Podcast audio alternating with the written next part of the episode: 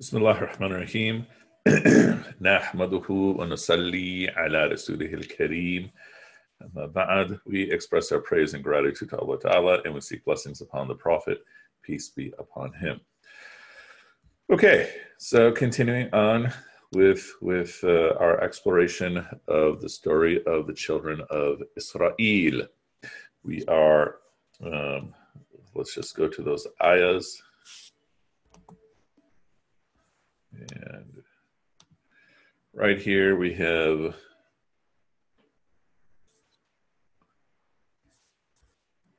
um, can you all see uh, my computer?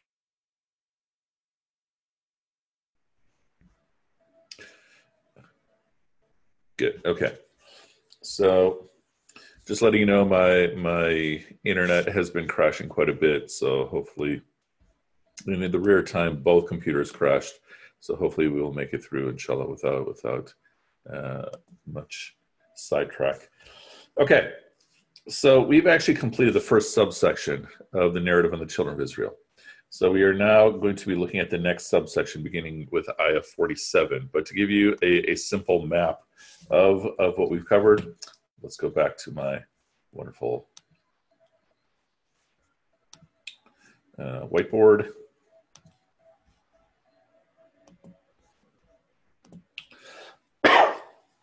And in this whiteboard, so we have what we were calling part two.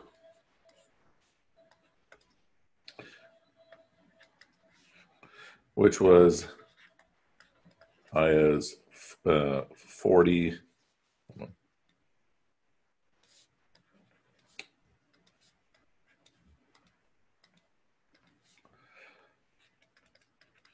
Forty through seventy-four. So, first part is is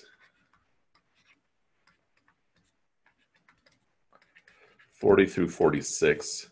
And the second part is going to be uh, ayahs 47 through 59. Okay. And sorry, 40 through 46, that looks like gibberish. Okay. And so this is introductory commands.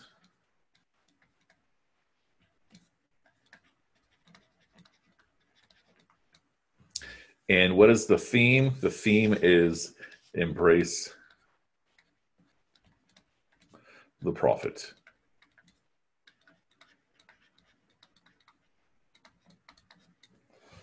Okay. And now 47 through 59 is going to be the narrative of Allah's favors to the children of Israel.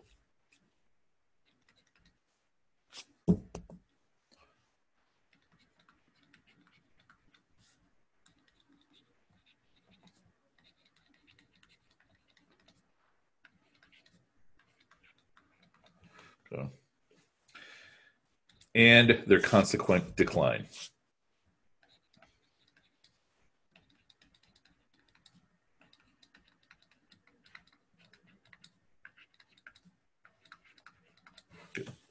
And then we're going to add more as, as we get there, inshallah.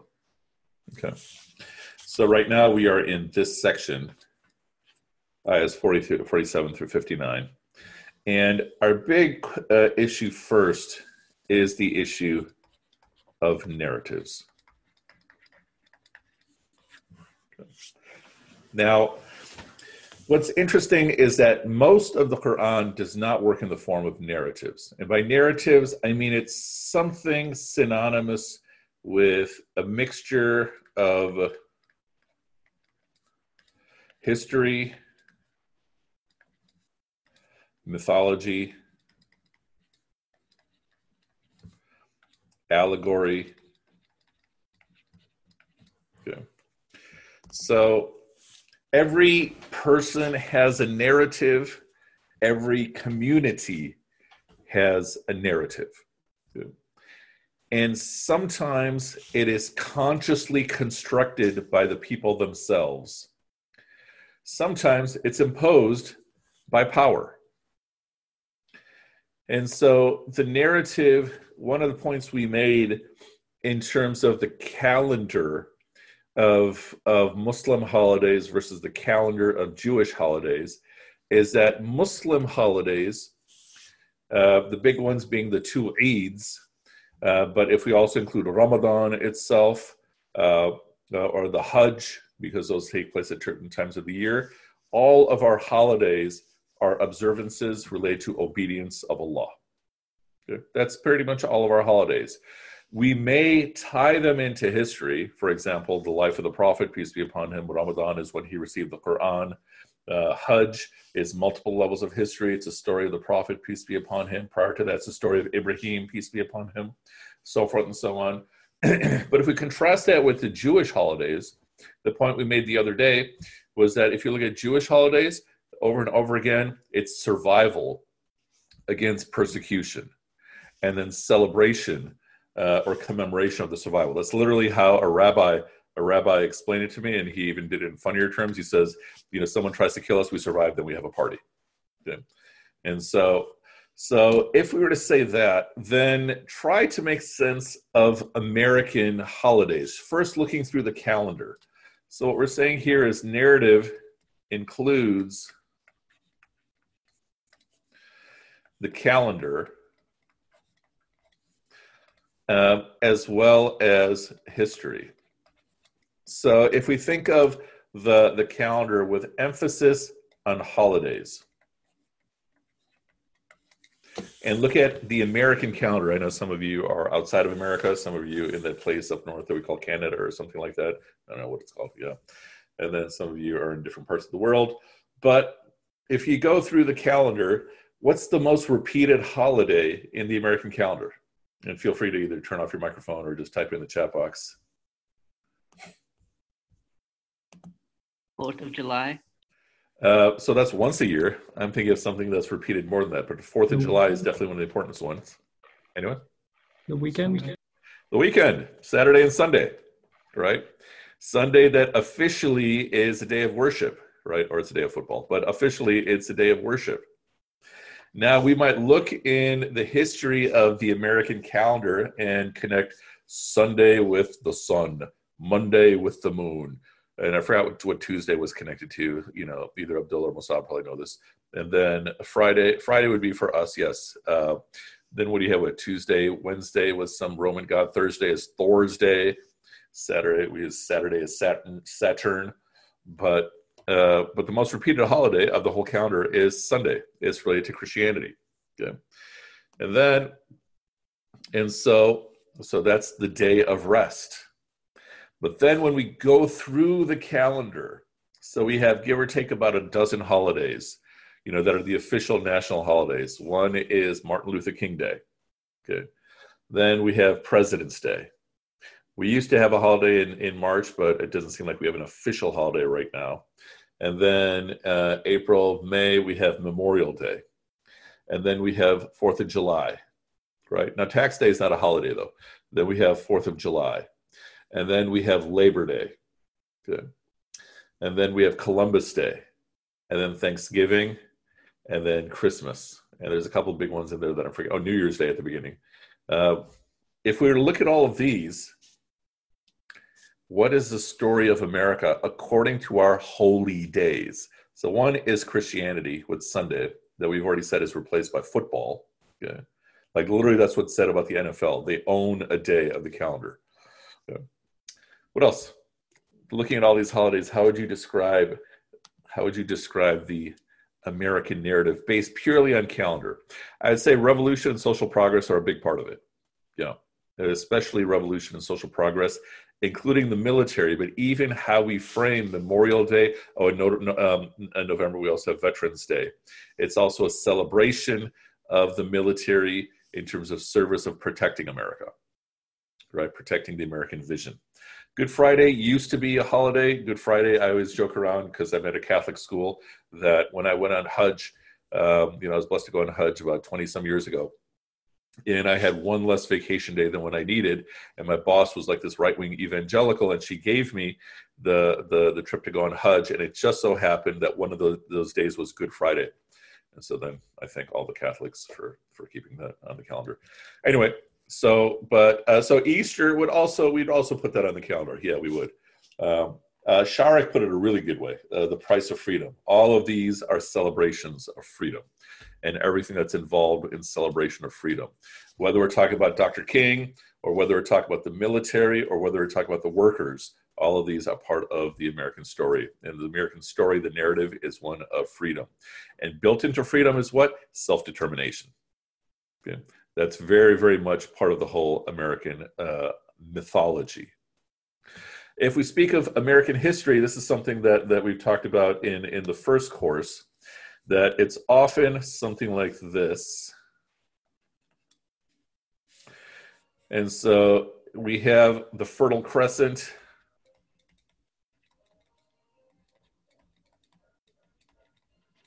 as sort of the origin of civilization. And then after that, we have Greece as the ideal period of philosophy and democracy. And then we have Rome as the period of ideal empire. Then we have the Dark Ages. Then we have the Renaissance and Reformation and what's taking place the Reformation, we are liberating ourselves from the church and we can get to God directly. And the Renaissance is this golden age of art as well as the flowering of a new type of economy.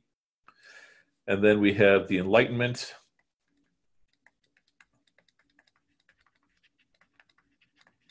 And the Industrial Revolution.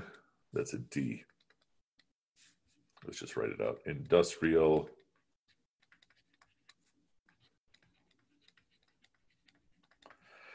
So now with the Enlightenment, we're saying we don't even need religion. So the church, uh, Reformation saying we don't need the church, and Enlightenment saying we don't even, even need religion to have a better life.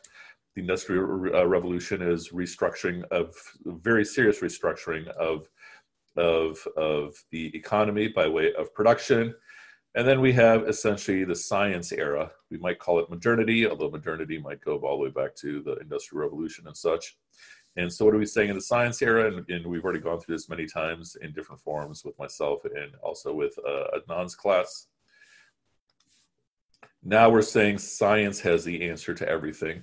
But at the top of all this is the USA. And the arrow is going up. So, even in terms of types of narratives, the two common types of narratives one, is often called traditional, and the other is often called the modern.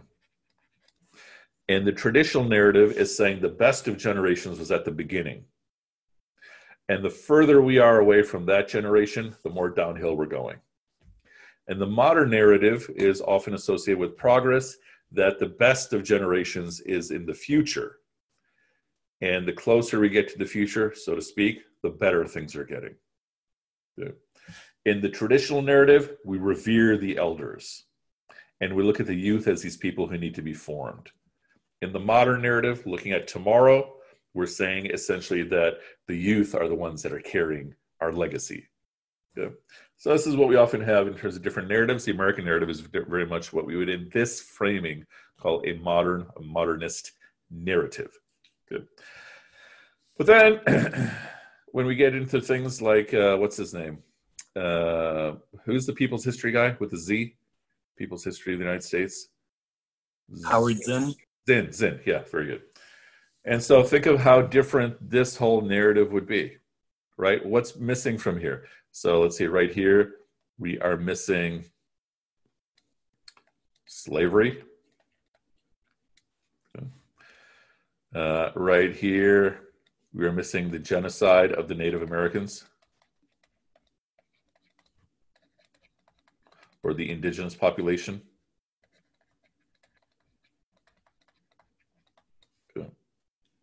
And then slavery, it's also followed by emancipation, reconstruction, Jim Crow, civil rights movement, so forth and so on.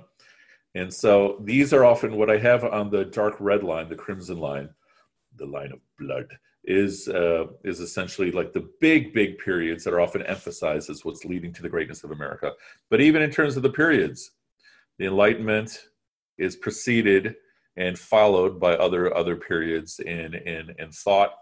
Uh, this period that we call the Dark Ages, this period of feudalism, is also contributing to what eventually becomes the Renaissance. When they're in the Re- Renaissance, they didn't think, "Hey, we're in the Renaissance now." You know, this gets labeled later on. And so often a group's mythology will either see themselves as the heroes or as the victims. Here, the story of America is a story of heroes, with occasional moments of victims. The way now kids are being taught about 9 11, my generation was taught about Pearl Harbor as this moment where we were attacked by the evil other forces, the evil fascist forces back then of the Japanese rather than Muslims. So where do you fit the contemporary Muslims, heroes or victims? Okay, well, that's the next question. Perfect segue into the next question. If you were to speak of a Muslim narrative, and I'm not saying what is history, like that the, the, the drawing we made at the very end of my class. I'm saying in terms of Muslim consciousness. I'm going to suggest to you that for most Muslims, it is the period of the Prophet, peace be upon him, to some degree the period in terms of Sunni thought of the rightly guided Khalifas. And then you have a couple of blips. You have some, a couple of heroes like Salahuddin, maybe uh, Omar bin Abdulaziz, And then uh, we might even, for to make all the the Desis happy, we have uh, Muhammad bin Qasim, which um, is the arrival of, of Islam in northern India. Okay, Mossab is jumping right in. We got the Zengids, we got the Seljuks, we got everything else. Uh, I'm speaking not of how does uh, uh, yeah all of these groups you're mentioning you're mentioning are all true, but I'm saying they're not part of the common Muslim narrative. I mean, the Ottomans are oh, almost now just just a just a just a deviation, just for the yeah. sake of uh, wholeness. Yeah, we did import the we did export the Mamluks king and the victory of uh, Ain Jalut from the uh, from the South Asia to the Middle East, just for the sake of record. Okay, uh, uh, I don't understand that point. Uh, explain further. the, the guy who, uh, what is the name? Sultan uh, Baibars. Yeah. the one who de- defeated the Mongols of Ain Jalut. Yeah. Is from South Asia. Oh, really? He's basically. He's not an Arab.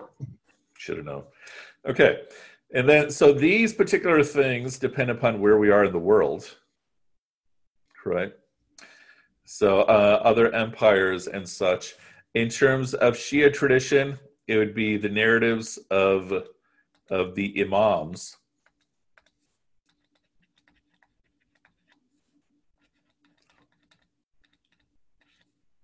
Okay. Okay, no, he was presenting. He was an Egyptian in, in Egypt. uh, and then it's almost like right here we have Muhammad Ali. Right. Um, and then right here we might also have the establishment of Pakistan, again, for some people. But I'm suggesting this right here is the general Muslim narrative and then we might have 9 11. What do you think? I'm suggesting that the common Muslim narrative is the life of the Prophet, peace be upon him, a few blips from the rightly guided Khalifas, and then a, a few moments in history. This is all pre-YouTube, right? YouTube, you're going to have uh, you're going to have Ertugrul, and and you know I'm sure there's going to be a series sooner or later about Salahuddin himself. It's going to be a thousand episodes and and such. And so some of these things start getting filled in which i'm also saying is is is uh, more positive than negative. Uh, solon makes a, a, wonderful point too. Let's also add some more blips here. So not just salahuddin we'll say muslim science scientists. But i'd even suggest that for every uh, every 10 or 50 Muslims who can say, we had Muslim science before everyone else, they can't name a single scientist, right? Just in the same way that, you know, many will say, the Quran talks about the embryo before the science even discovered it, but they're not going to be tell, they're not going to be able to tell you which ayah it's actually they're referring to. Okay, but this is the point. Okay, so already the movie about Salahuddin, Kingdom of Heaven, great movie. Orlando, yeah, See, it would have been better if it was originally Russell Crowe, but Russell Crowe's working on a different movie. But that's just me talking. So, what do you think? Am I missing anything else in the common Muslim narrative? And then, what is this the narrative of? Is it the narrative of of heroes or victims? What do you think? Anyone? I'd suggest this is still. Go ahead. I would say victims and defeatists at that, ultimate defeatists. I would suggest that on the surface, it's a narrative of heroes, but it's actually a defeated narrative. Okay. Like, look at this one guy we had. Look at this other one guy we had. Look at this other one guy we had. Good. Uh, and then 9-11 is is sort of like you know we don't really have a choice in there. You know, it's been chosen for us. Okay, so Sammy is asking, is this not a true narrative because it's discontinuous? But this is the point I'm making about a narrative. A narrative is not the same as as a history, because this is also uh, this is even though it's one arrow, this is completely scattered, right? Greece, Rome, and then the Renaissance, Reformation. This is all invented. It's a bunch of scattered points tied together that actually avoid the cause and effect in whatever capacity we can find it in history narrative of humility, uh, fascinating. Uh, I think, uh, Moment, I think you have a good, a very good heart, mashallah. Maybe nicer than my heart. I'm suggesting this is a narrative of defeat hiding as heroism. Because in the same conversation, it is also this sense that we defeated the Mongols, we defeated the the Crusades, and we defeat all these people. No, these were other people who did that. You were sitting in a coffee shop at the time, or you know, 800 years later, benefiting from from their work. Yep. Any thoughts? So then, uh, would we include other prophets, peace be upon them? So in the common Muslim narrative, even like think about how many times at the beginning of this course I asked, okay, what was the religion of Musa salam?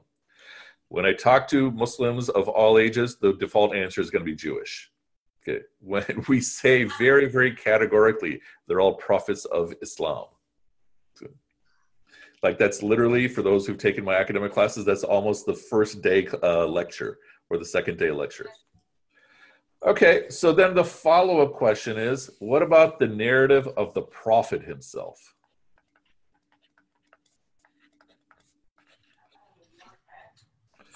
So,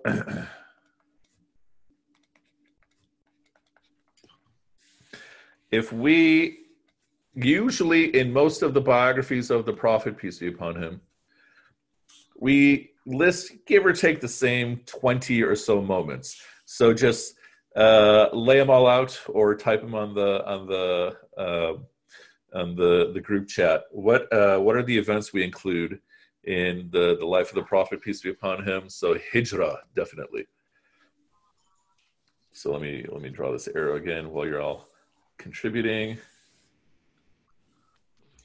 so right here in the middle ish, I'm going to put Hijrah. Okay. First revelation, yes.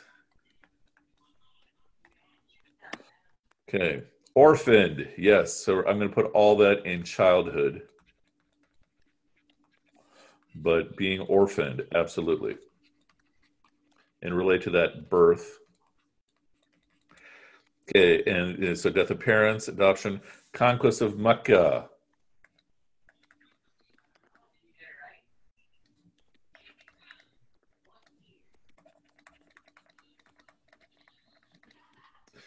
Uh, especially Badr and Uhud. Okay. Conquest of Mecca, I'm going to put it with Hudaybiyah. Uh, marriage to Khadija, yes.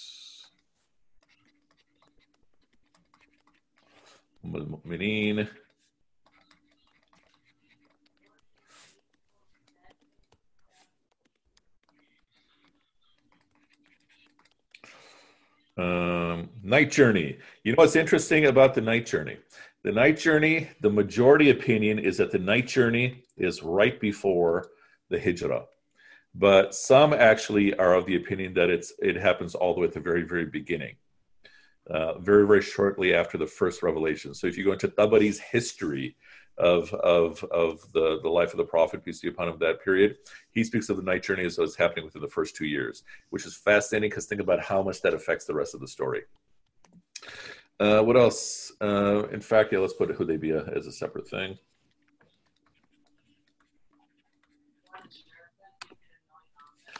And we're going to put Ahzab, the Battle of the Trench. What else? Year of Sorrow, yes.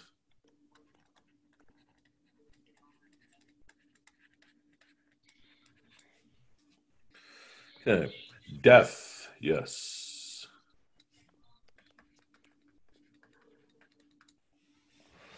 Okay, dive, another good example right there. And so another way to think about this is that when this is all being taught in Sunday school, what are the events that are being focused on?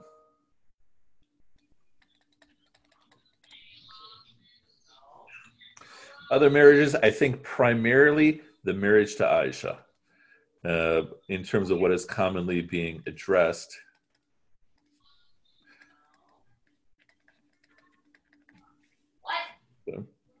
Uh, what else? I think there's somebody whose whose microphone is on. Um, farewell Hajj, yes.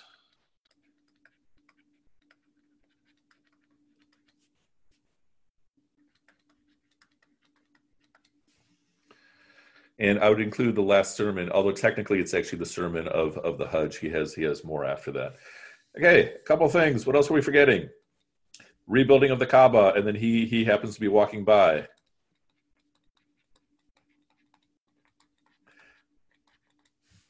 And then he's the one who puts the black stone. What else? Change of Qibla, which is right about here.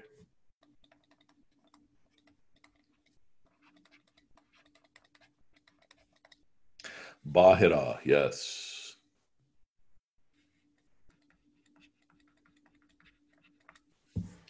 I think we have most of them. You know what's funny?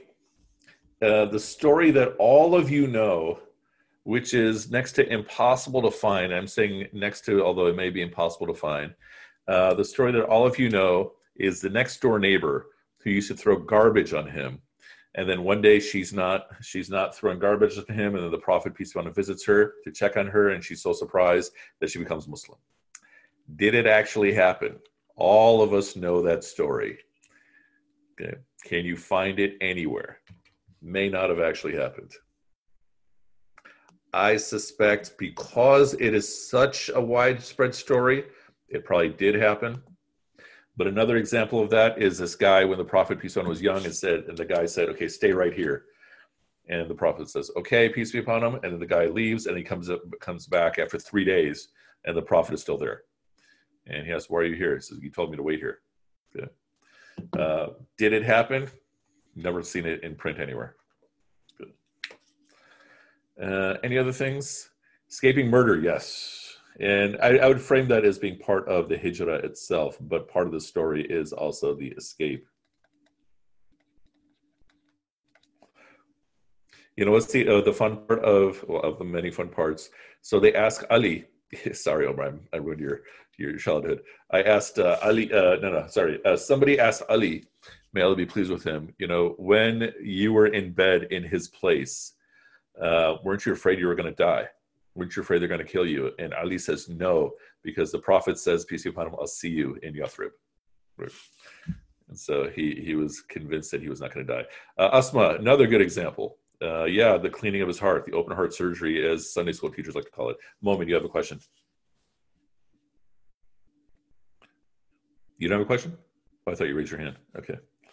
Um, open heart.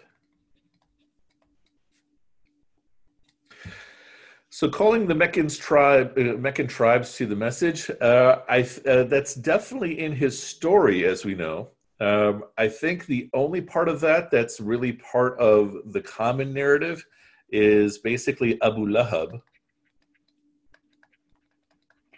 And maybe preaching during the pilgrimages. But even that, I think, is not as commonly taught.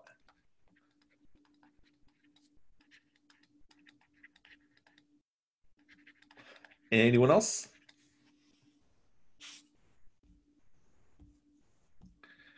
But again, what are we illustrating here? We're not talking so much about about uh, the. Um, we're not talking about what is the biography of the prophet, peace be upon him, but we are talking about the narrative, uh, the building of the mosque, his arrival in Yathrib, all the things he did. Arrival in Yathrib, and so what are the things that we commonly teach? The huwa, right? He's bringing the Ansars and the Muhajirs together. He makes the pact with the Jewish tribes. He he established Masjid Quba first, and then this masjid he's building with everyone else, and then he changes the name of the town. Yeah, marriage to Aisha we have. Anything else? Conversion of Hamza and Omar, both of them. Yes. So, so Hamza is right around here. Actually, it's I think it's after Abu Lahab. But I could be wrong here. Hamza, and then Omar. Uh, the Jew's plot of his life. Uh, there, I think the part that is most focused on is after Ahzab. It's Bani uh, uh, Qurayda. The bay'ah, the bay'ah is something that gets some attention if we're either in Sufi movements or Khilafah movements. Uh, I don't know if it's given as much attention in terms of general Sunday school teaching. And again, I'm using Sunday school as the generic. Here's here's the formula. Anything else? Tabuk, I think, is there not given as much attention. The one, the expeditions that are given the most attention are Badr, Uhud, and Ahzab. And so, for example, what's often not given attention are the events leading up to uh, the Battle of Badr. Ah, Abraha, perfect example. And so this is even before birth. That was the most unstraight line. The event of Surafil.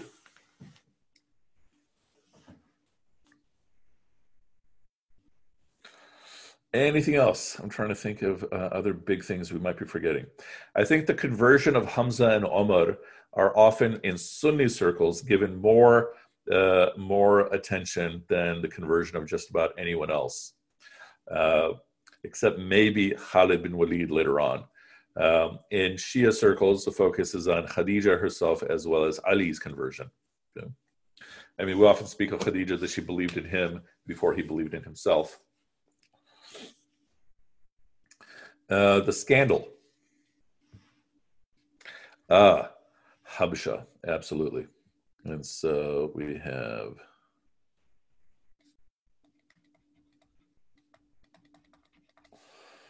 and then we have the scandal associated with Aisha radiallahu anha. Death of his grandfather, yeah, I put that in there. Death of both Abu Abdul Muttalib and Abu Talib. I'm going to keep those both as part of being orphaned, but that is what we are commonly teaching. Yeah, I think Asma, you're correct too here and now I'm just running out of space. But if you think how many events we have so far 1, 2, 3, 4, 5, 6, 7, 8, 9, 10, 11, 12, 13, 14, 15, 16, 17, 18, 19, 20, 21, 22, 23, 24, 25, 26, 27, 28. Yeah, give or take 28, spanning 63 years. And so, how many wives of the Prophet, peace be upon him, can the common Muslim uh, uh, name other than Khadija or Aisha. I'm not talking about all of you. You're all like superstars, mashallah, but who else? How many of the daughters can the common, uh, uh, uh, uh, yeah, a lot of people definitely not mention Maria Qubtiya. How many of the, the children of the Prophet, peace be upon him, other than Fatima, can the common Muslim name? What do you think? Ibrahim, perhaps. Umm Kulthum, perhaps maybe Zainab. Yeah. Maybe Ruqayya, but yeah, it's still going to be like one or two or three. And these are the children of the prophet, peace be upon him. We can memorize, we, we all remember the two grandsons better than we even know the children themselves. Yeah. Yes, yes, exactly, Sami. So if we were to look at this as a summary of events, so forget hero or victim, what would you summarize how we depict the prophet, peace be upon him, through his story? If you were to summarize it in one sentence or in one word, what do y'all think?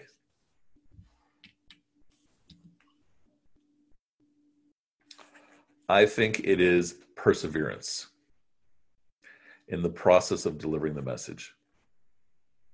Right? Perseverance, obedience to Allah. In well, Sami, of course, is Islam. Thanks, man. Okay, but in the process of delivering the the, the message, when we look at all the events of his life, there's this recurring theme of perseverance. Like when we look at the life of the Prophet, peace be upon him, often there's an element of sympathy for him, feeling for him. Yes, overcoming adversity, exactly. Look at what all he's gone through. And I would include character, that he's maintained his integrity no matter what has hit him. So, yeah, I would say sabr that is often how we frame the prophet, peace be upon him. We, remember the grandsons of the Rasul because one of them is the ultimate victim. Mm-hmm. Feeds into our victim. victim in, in fact, that was a very, very important point, uh, an event in terms of Muslim narratives. That is given tremendous attention, not just in Shias, but in almost all of Sunni and Shia history martyrdom of Imam Hussein. Very, very important point. But is that framed as a victimhood or is that framed as heroic or what do y'all think? I think it's framed as heroism against tyranny.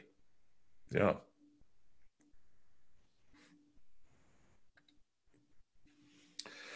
Okay.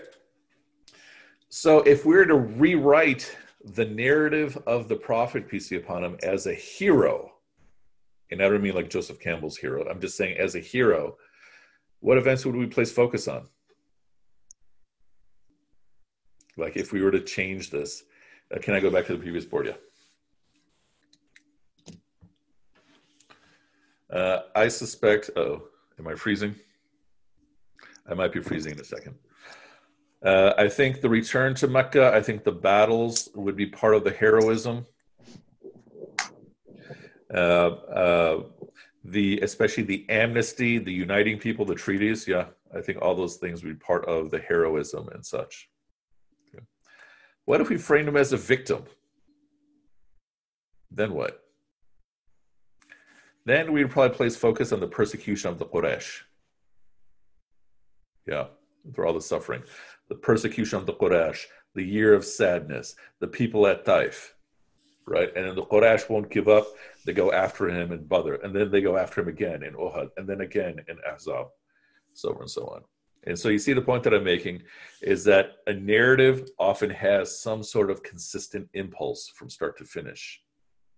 So in the same way I said in the in the first course, how you perceive of Allah is going to influence how you interpret life, how you perceive of Islam is going to influence how you practice your Islam. I'm also saying every one of us has a built in narrative a narrative about our own selves, a narrative about the community that we belong to, or the society itself, and then even figures within that community. And so, what often happens, and so in Shia narratives, uh, uh, Hussein is is a, he's a victim, yeah, um, he's still portrayed, it's very akin to how Jesus is portrayed in Catholicism as opposed to Protestant Christianity. And so Jesus in Catholicism is the one who is suffering on behalf of everyone else. And in Protestant Christianity, he's the one who, after the resurrection, he leads everyone to, to eternal life. And so, so it's very akin to how Isa Islam is depicted in Catholicism. Yeah, that he's the one who's taking this for all of us. So others' perception of Islam is the aggressor. Uh, Stephanie Mirza, if I can ask you to, to expand on that, um, I don't know, um, to explain further. So, so, so the point again is if we were to take this further, and this I'm not asking you to do here, if you were to write your own narrative, if I asked you to list out your life according to 20 moments, concepts, ideas, etc. Write out your narrative. We can do 30 because our list of the Prophet Wisdom was close to 30, but but most of you are far younger than 63 years, mashallah. But um, uh, make that list out. Try to make it as honest with yourself about your own narrative, how you are perceiving the defining moments of your life. Okay? And the defining phases of your life. And then ask yourself if a stranger were to look at this, what would they perceive about you? So, this is an optional assignment that I'm happy to go through with you.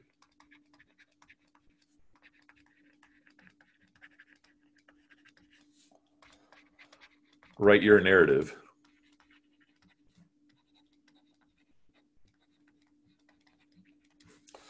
In 20 moments uh, ideas, themes. And then if you'd like, you and I can go through it together. Okay. Because chances are, uh, sort of like a concept, concept album, yeah. Chances are that what you will see in your narrative is also going to parallel how you see Allah Ta'ala. Okay. Or how you saw Allah Ta'ala in different points of your life. You will perhaps find a parallel there I'm saying, I'm suggesting you most likely will. Or how you look at your life today.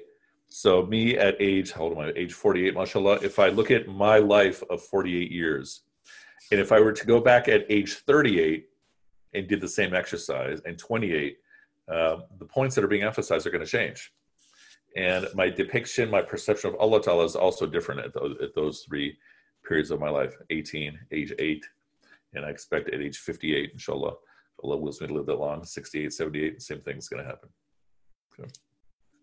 This is also the fun thing, side point, when you watch, like there's a movie that you like over the course of your life, how your view of the movie evolves um, um, um, over the course of your life, or if there's a particular, you know, novel that you like. Okay. Next big question, finishing it off because we're already way past time, uh, is which collective narrative is also yours. Uh, we may view the narrative of life of the Prophet as, perse- as perse- perseverance. The popular negative view of Islam is that Muslims are aggressive. Yeah, that I agree with. Yeah, yeah. Thank you for the, for clarification. Okay, so what I'm saying here is uh, all of us, except for maybe one or two, are are American in citizenship or lifelong residents or what have you. Uh, when you see this, do you feel that this is part of your story? And what I mean by that is, are these things happening in your history? Because one of the fascinating things about when Allah Ta'ala is speaking to the children of Israel in ayahs 47 through 59, the revelation in the Quran is taking place around the year 620 and, the, and Allah Ta'ala is going to be saying to them, Remember when I saved you from the Pharaoh. Okay. But that was 3,000 or 2,000 years prior.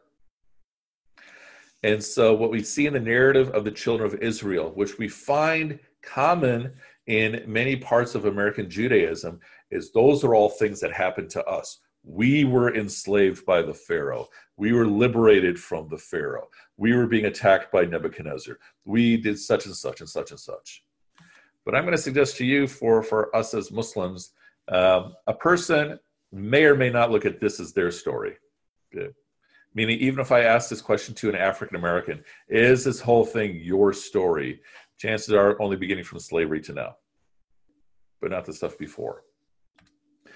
But if I look at this, do you see this as your story? So when I did that big complicated diagram of two of of you know the different empires and such, or the different phases of Muslim thought, do you see that as your story? That I'm suggesting to try to do. That is your ancestry. By virtue of signing of you signing on as a Muslim, regardless of what you you are ethnically, whether you're Arab, Desi, white, European, etc., etc. All of this stuff is your history, is your ancestry, okay? including all the stuff that's not mentioned. Likewise, uh, when the companions are being tortured, uh, you know what's also not listed here? Um, Yasser and Sumaya. Okay. That is often something that we teach. When the companions are being tortured, I don't think we see that as though we were the ones being tortured.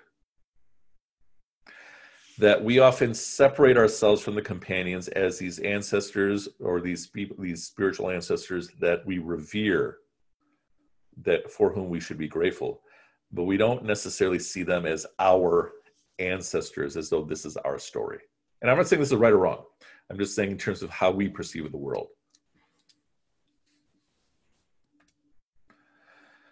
And so to take it further, when we speak of what's happening with Muslims today,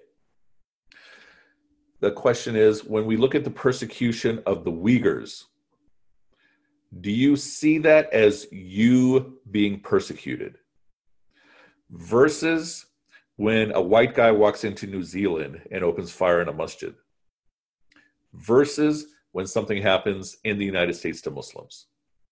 Like when it happens to, in the United States to Muslims, I suspect that most of us feel like we are being attacked. If it happens in the West, less so. If it happens in some of our back home countries, maybe more connected with our back home countries.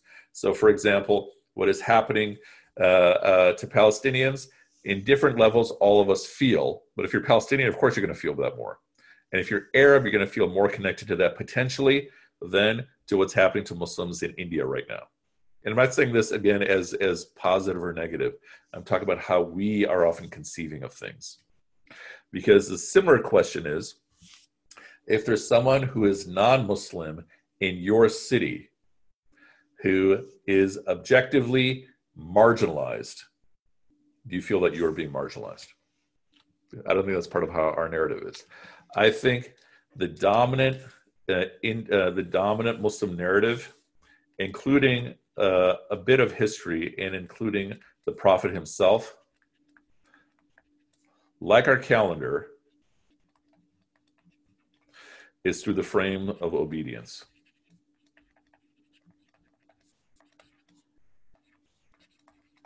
Obedience and then by extension disobedience.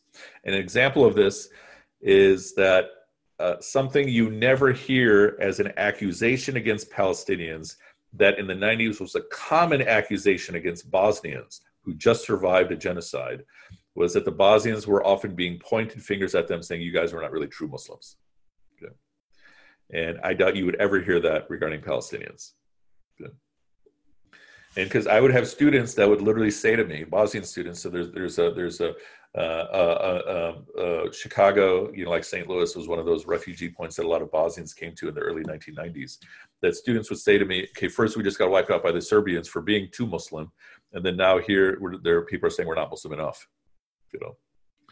But I suspect that would never even be said about the Muslims of India.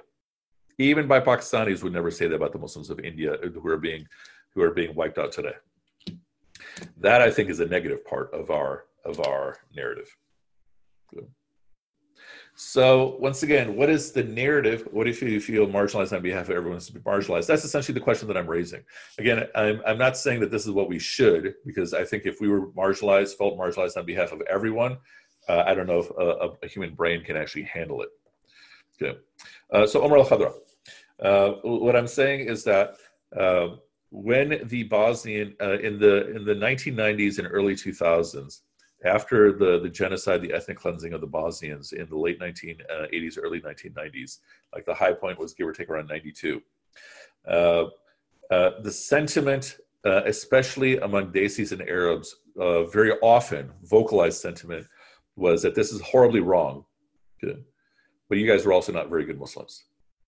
And thus, in a way, you're easy targets. Good.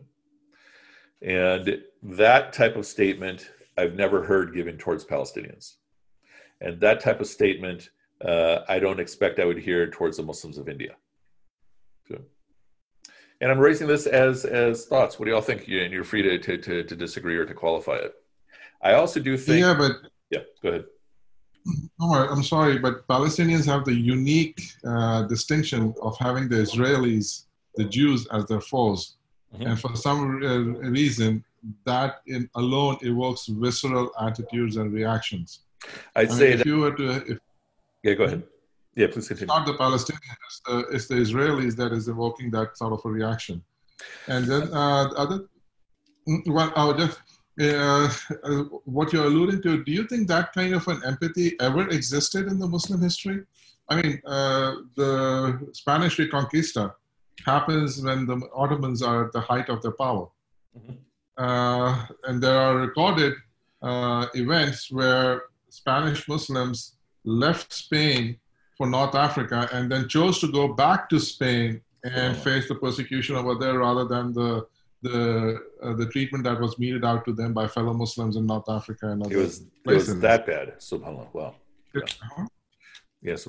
I would say in the unique case of the Palestinians, and I am saying if we have to default to one, it should be sympathy and support. Uh, not only is it who, are, who not only is it the question of who are the oppressors, we also have Al Aqsa there, right?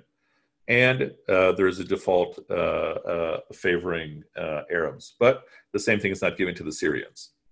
You know, uh, I do think there is an increased global Muslim social consciousness about Muslim persecution in different parts of the world that has been increasing decade by decade. Um, but it's still often tied in to persecution by non-Muslims. Because, for example, Shias, Ismailis, Sufis that are getting that are getting attacked in Pakistan don't get that much attention. Ahmadiyas um, that are getting attacked in Pakistan don't get that much attention. You know, Good. And Uyghurs, yeah, I mean beyond beyond uh, Facebook, uh, I think uh, there is general quietness and such. Perhaps pan-Islamic political sentiments is basically an ideological weak basis for so- uh, solidarity. I think that's a very profound question. I think you might be you might be correct, uh, Abdullah. But so so the point I'm making is that whether we choose to have it or not, we do have a narrative. Okay, and part of the narrative also includes the question of who is part of our story and who is not part of our story. So again, as we're going to see in these next 13 or so ayahs, Allah Ta'ala is going to be saying, remember, I did this to you. I did this for you. Even though the people for whom he did it were 2,000 years prior. Okay. But that's not how our Muslim mind works. I'm not saying that it should. I'm just saying that that is a clear distinction between the Ummah of Muhammad, peace be upon him, and the people who regard themselves as the Ummah of Musa, peace be upon him. Good. Okay, having said that, any other questions or thoughts?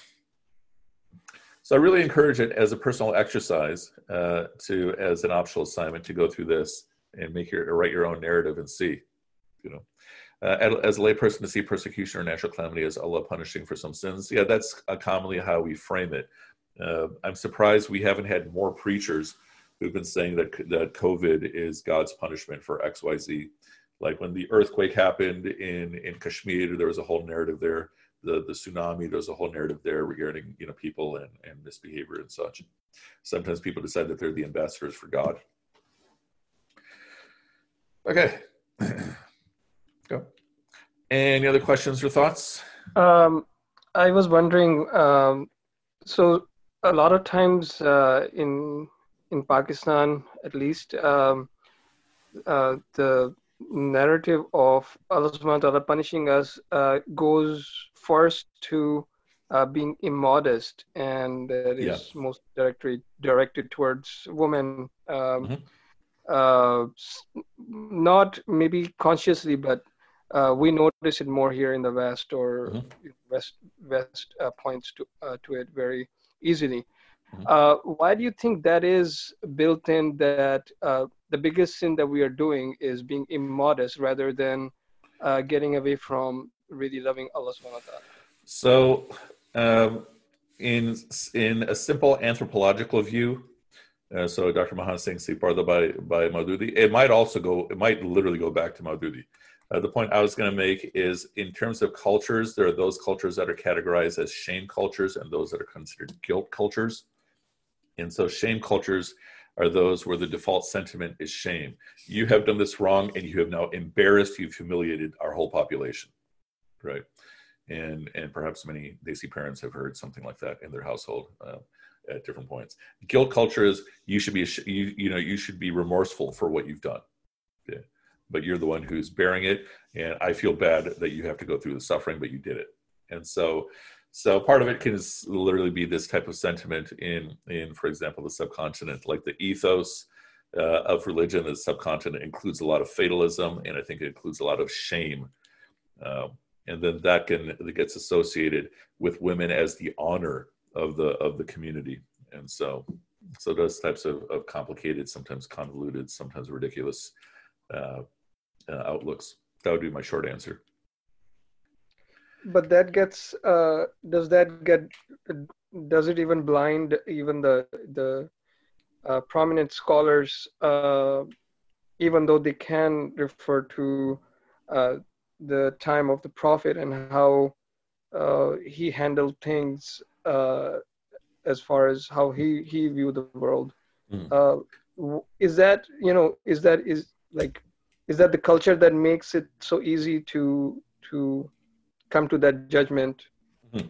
So let me let me frame it this way. I think uh, all of us have a certain amount of blinders eh, through which we look at the world that we don't realize we have.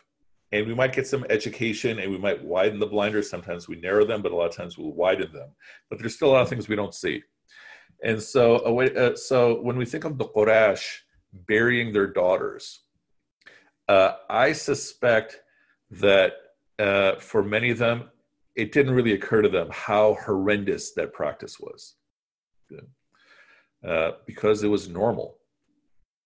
And I think uh, any of us can acknowledge and agree that American foreign policy is thoroughly destructive to almost the rest of the world. And American foreign policy goes hand in hand with American capitalism, which goes hand in hand with the lifestyle that I'm living.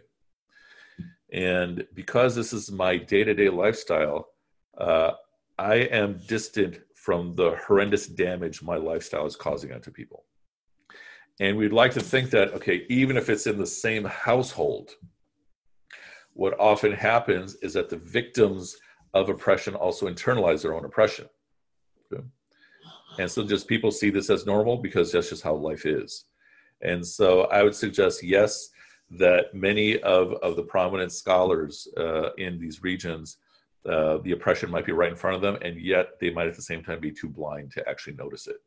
And, but I'm applying that to every one of us, you know, me, anyone here in this conversation, uh, that uh, there can be uh, oppression and injustice right before our eyes, and we might be too blind to see it. And so I'm not letting them off the hook. I'm just making it as an explanation.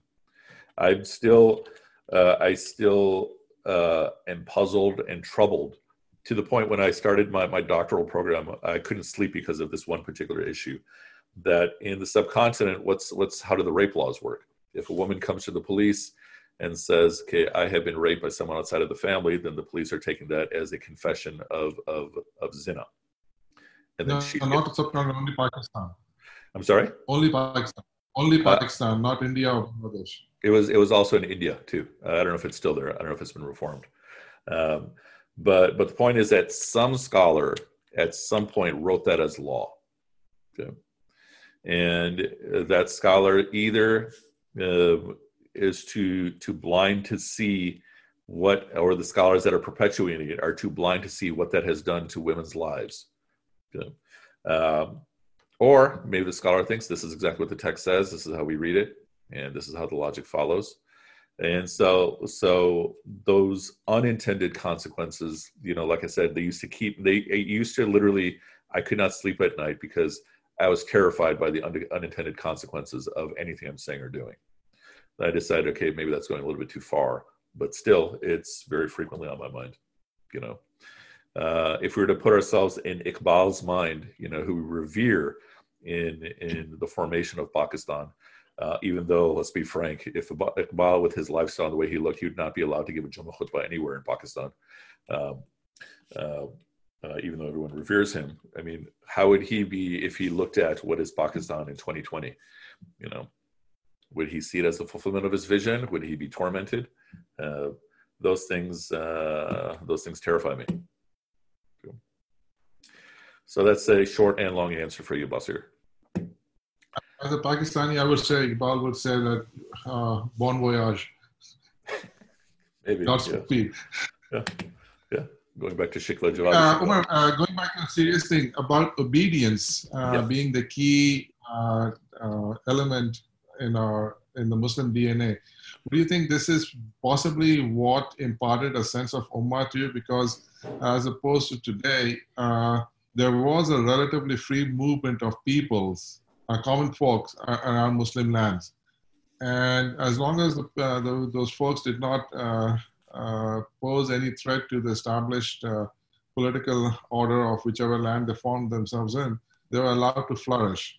Would it be because of that obedience thing? Because the uh, the royal folk or the you know the the ruling clergy who had felt or the ruling folk who had felt or fell upon hard times in other lands were not as welcomed in other Muslim lands as opposed to the common folk. And I think the, this common uh, this mass movement or free movement of people is something that we've lost. I think that's that's a very very fascinating point. Uh, uh, I think there's probably some wisdom to what you're saying. You know, your argument works for me. You know. Yeah. Any other questions or thoughts? Uh, is it possible you can write down this this question that you were saying, or you can reiterate it? Uh, which one? Uh, Dr. Kazi's question? No, the the one you said to what do you see as your history? Okay, yeah. So basically, I mean, do you see it on the screen right now, or are you on the phone? Basir? Yeah, I can see it. Uh, That's Okay. that's the only one, or is there another one? That's the only one that I wrote for us. I mean, other ones you can think about would be what would be the narrative, the prophet, peace be upon him, would be the Muslim narrative, but the primarily one for your own self would be without your own narrative in 20-ish points. Oh, the uh, uh, Saudi, to your question, the the website is Pandemic Quran Class Two. So Pandemic Quran Class is is the previous one, and this current one is Pandemic Quran Class 2, which I've been updating with the recordings, and I'll be updating uh, with this one as well, inshallah. Oh, did I record? Hopefully I recorded this. Yeah, yeah it's recording, inshallah. Yeah. Okay, uh, I have to run to my next class, so we will continue, inshallah, tomorrow.